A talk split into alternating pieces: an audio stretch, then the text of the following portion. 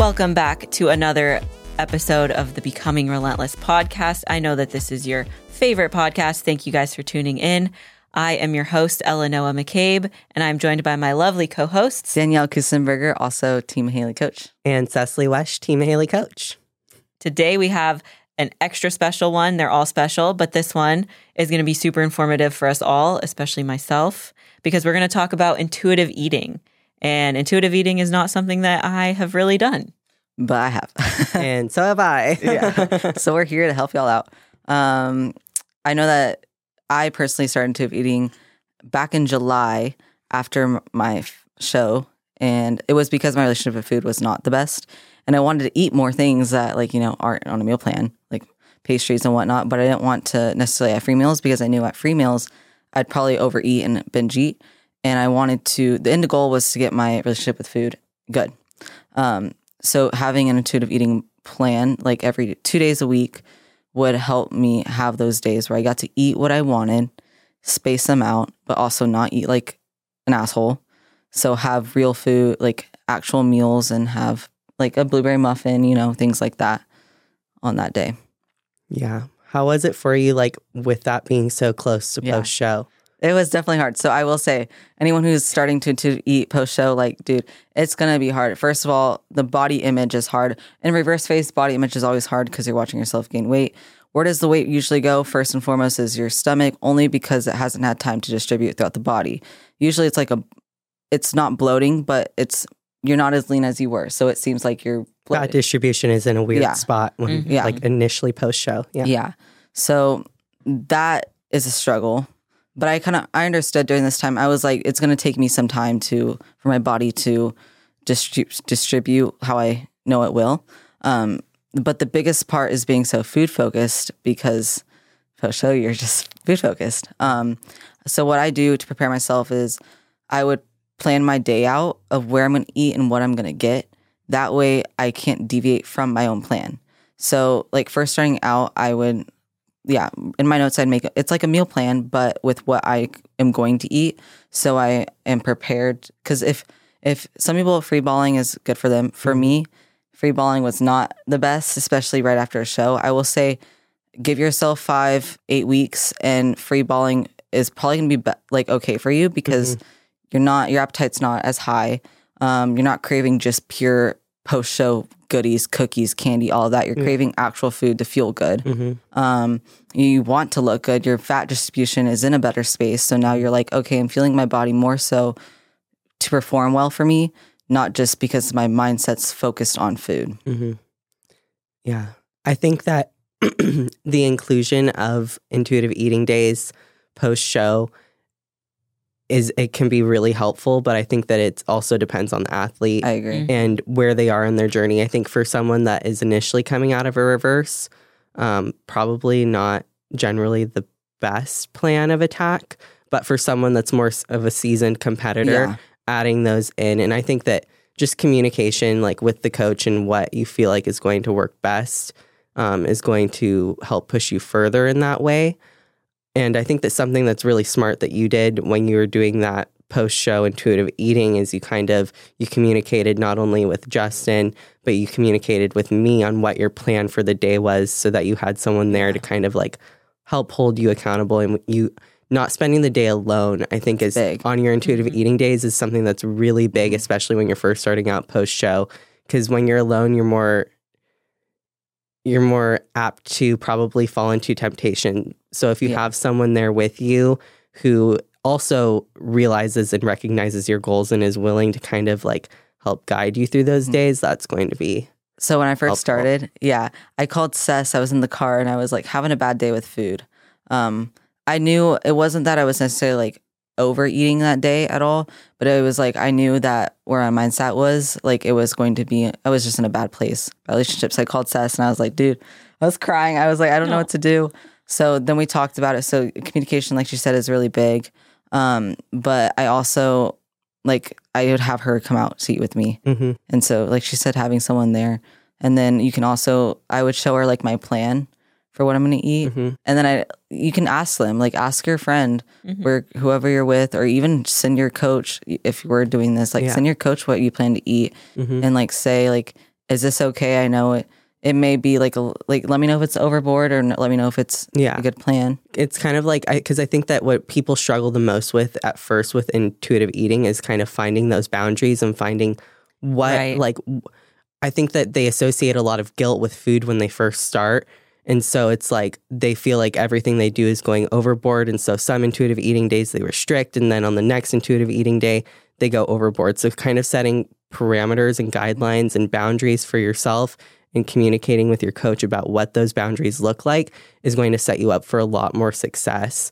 Um, I think that also, you know, prioritizing like what you know about nutrition in those intuitive eating days is important. Like obviously you still want to like add in things that you want and you enjoy and you want to have some fun. That's great. But also, you know, like with each meal, try to have like, you know, some protein, moderate fat, moderate carbs. Like, you know, like keep it hmm keep it smart, keep it mindful. I will say when I first came out, like she said, it's hard to understand what's overboard and what's not because everything, you know. Um, so it's okay to like have muffins and whatnot, and it not ha- like say you have a meal in the morning and it's just a muffin. Mhm. Not that's really not a meal, but it's okay to just it's it's not good to only have carbs and fats throughout the day, Yeah. like and hit your calories hmm calories. Um, it's good, like Sessa's saying, to have protein as well throughout the day because calories at the end of the day don't aren't the only thing that matters. hmm hmm If you want to feel good eh, the day after and during the day, then you have to have some some form like protein to get you feeling good throughout your muscles. And that's also going to like help with your satiate, like satiation, Mhm. Is like by making sure that you are still prioritizing protein in some aspect. That's going to help with your hunger cues as well, which is going to help you from going completely overboard too. yeah. I think that's where a lot of people struggle, including myself, is hearing like intuitive eating days. If I don't have parameters set for myself, then it almost feels like I'm free to do whatever. Like Yeah. I have a lot of nutrition knowledge and I Mhm. know that I need to incorporate protein and whatever else.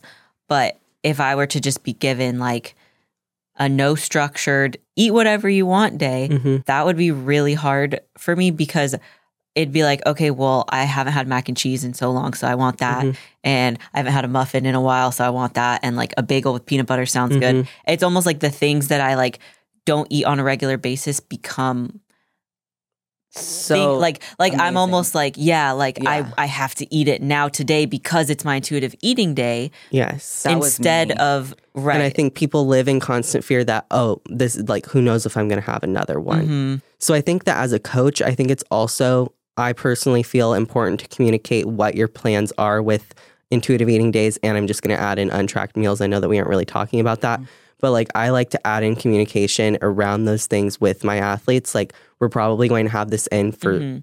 X amount of weeks. And I think that that helps ease their mind and like not trying to shove everything in to like one into day. one day Yeah. because Right. they're scared that it's going to get taken away. hmm I agree. And I think one thing too, and communicate this with your coach because as a coach now, I know when I give intuitive days to tell them, hey, we can have free meals on this day or Mhm. not. Because when I was going through it, I was like, well, does this mean I get a free meal and my intuitive eating day on the Mhm. same day or do I not? Like it's just like you you don't know what is too much. Yeah. So just always asking questions. Mhm. yeah. So I have an athlete right now that I'm working with and they they realized that tracking food was Mhm. just a little bit triggering for Mhm. them with like past experiences that they've Yeah. had and their goal is ultimately like eventually we'll get to a weight loss but we're Mhm. doing recomp right now Yeah. and they communicated with me hey tracking my food is not working for me and so i was like okay let's implement intuitive eating hmm and what I did was kind of what you guys are saying set goals Mm-hmm. with them. Hey, I'd like you to still prioritize protein in like Mhm. three out of your four meals for the Yeah. day. Just giving kind of tracks that they can follow, but not necessarily saying you must do X, Y, Z. Yeah. And they have done so much. Like, I think the mental stress hmm of the tracking was lifted because I've seen so much progress with them in this Yeah. intuitive eating. And what we found is that they naturally, over the course of the past month, actually eat less. Like when I do ask Mhm. them to like jot down, like, what they've been eating so we can just get an estimate for data, Yeah. it's it's less than what they were feeling like they had to eat before. Mhm.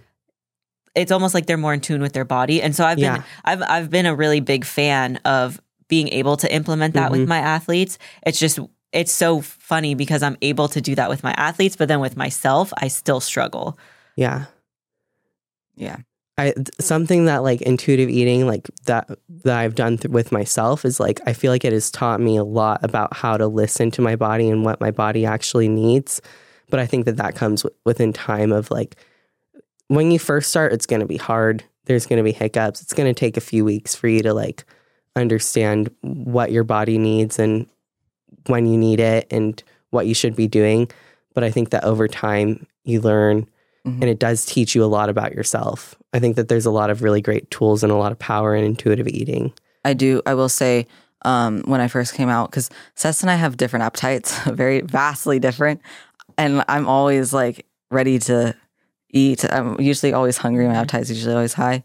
Um, so first getting out, like it was hard for me to start an intuitive eating because I was like hungrier than like people I was going out to eat with, and I thought something was wrong with me or I was overeating. But in reality, like I really wasn't because everyone's body's just different. Mhm. So just understanding what your body needs as like like Seth was saying, like understanding what your body needs is going to be very beneficial. Mm-hmm. How did you learn to listen to your body? What were some of the cues that you've picked up or like what can people take away if they if they're interested Yeah. in implementing intuitive eating but they're not sure what even to look for? Cuz I know I've tracked for so long that I Yeah. don't look at food the same. I Yeah. look at it as its macronutrients and its nutritional value. yeah. So I think that like the biggest thing is like the everyone's hunger is so different. And so like for me like I don't my hunger cues are a little bit distorted at the moment, especially coming off from being sick, but um I think that the the biggest takeaway and like how you want to learn what your body needs is in the morning try to start off with something that you would generally eat like or around your training. Keep that steady. I think that this is like the easiest way to ease into it is like around training try to keep your food around the same and then have those other meals that you would have throughout the day be what you feel like your body needs in that moment like based off of your hunger cues Mhm. I think that, and then you can kind of switch things from there. Like kind of playing like a 70 30 game is, is what I think initially helped me be able to understand what my body needs in the moment.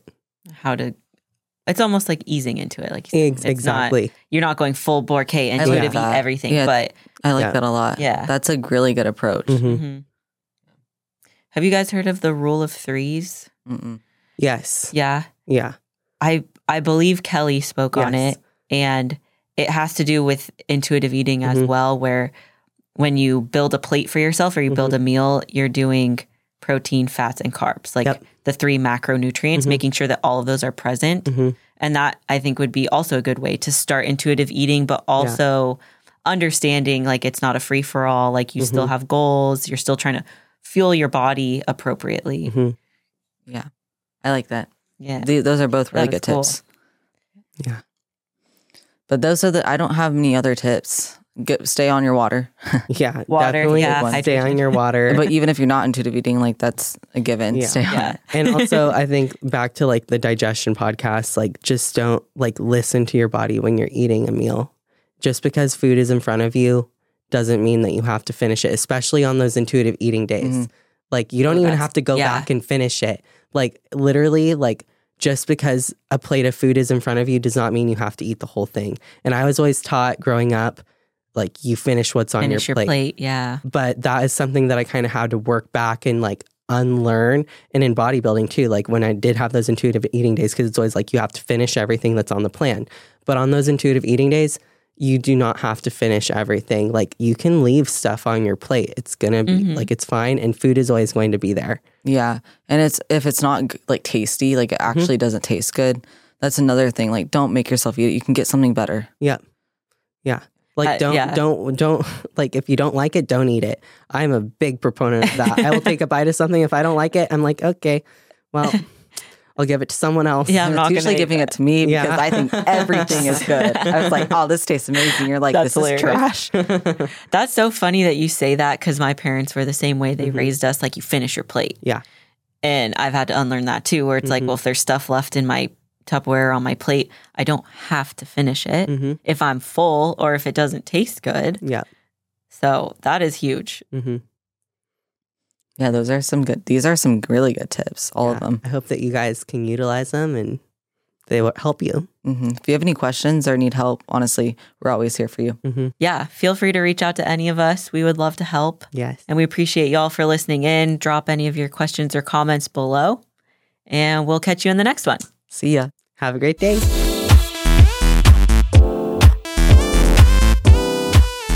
I hope y'all really enjoyed the podcast today, leaving it feeling more relentless than ever. But we have a few things that we would love to ask of you. So I'm going to give this over to Noah. Thank you guys so much for listening. If you could, I know that this is your new favorite podcast. Mhm. Please leave a five star rating and review. Leave any comments and questions below, and make sure that you're sharing across social media so that all of your friends get to listen to the greatest podcast on earth. And if you have any questions about any topics that we talk about or anything at all, fitness, competing related, anything, we comment, we'll hit you back up, um, Instagram or in the podcast under if the comment box is there, then we will definitely answer your questions and help you out as best as we can. Absolutely. So leave those five star reviews. Let us know, and we'll talk to y'all again soon. Have a relentless day. Bye.